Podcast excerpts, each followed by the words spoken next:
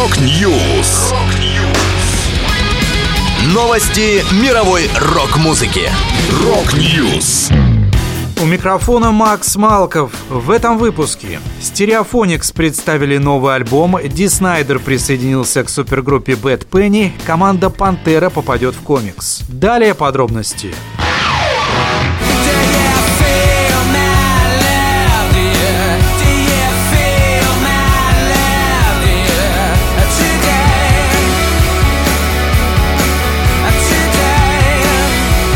Рокеры из Уэса Stereophonics выпустили 12-й альбом «Уча».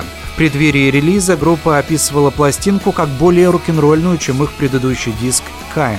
Лидер команды Келли Джонс рассказал, «Это наша суть, просто в жизни бывают и периоды, когда больше хочется смотреть внутрь себя. И тогда сымитировать этот рок-н-ролльный настрой не получится. Я люблю песни, построенные на гитарных рифах. В телефоне у меня полно набросков для таких вещей». Келли Джонс также добавил, что альбом вырос из идеи выпустить сборник к 25-летию с даты релиза первого сингла коллектива. Трек «Looks Like Chaplin» был выпущен в 1996 году. В итоге вдохновения после встречи в студии хватило на полноценный новый альбом, и потребность в выходе сборника отошла на второй план.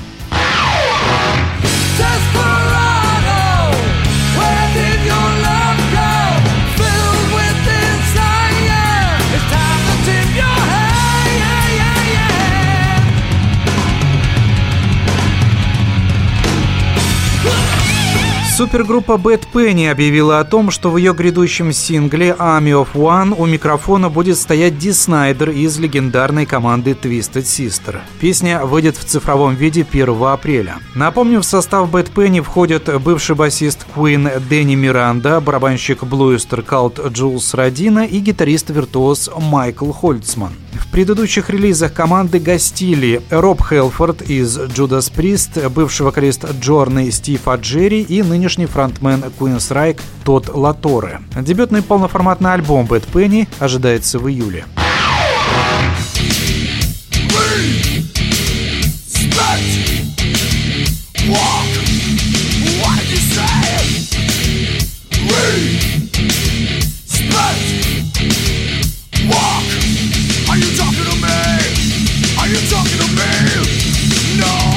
Издательство Z2 Comics в 2022 году готовит новую антологию комиксов. Она будет посвящена группе «Пантера», одной из величайших команд в истории тяжелой музыки. Над графическим романом «Vulgar Display of Power» объединились поклонники коллектива среди музыкантов и создателей комиксов. В результате визуальное воплощение нашли все 11 песен одноименного альбома. Сюжеты придумывали Алан Роберт из Life of Agony, Эрик Петерсон, группа Testament, Бертон Сибел, известный по команде Fear Factory и другие. Иллюстрированием занимались Брайан Эвинг, Эрик Родригес, Райан Келли, Джон Пирсон и другие художники. Они предложили уникальную интерпретацию текстов и музыки Пантера, создали новый способ восприятия альбома команды.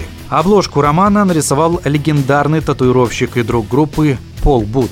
Мы очень рады и взбудоражены тем, что этот графический роман выйдет для фенов и что мы причастны к чему-то особенному, что имеет значение для его художников и создателей, рассказал вокалист Пантера Филипп Ансельма.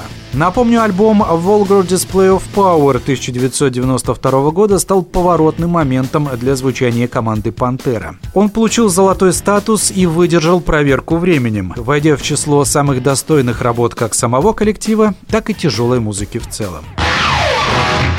Это была последняя музыкальная новость, которую я хотел с вами поделиться. Да будет рок. Рок-Ньюс. Новости мировой рок-музыки. Рок-Ньюс.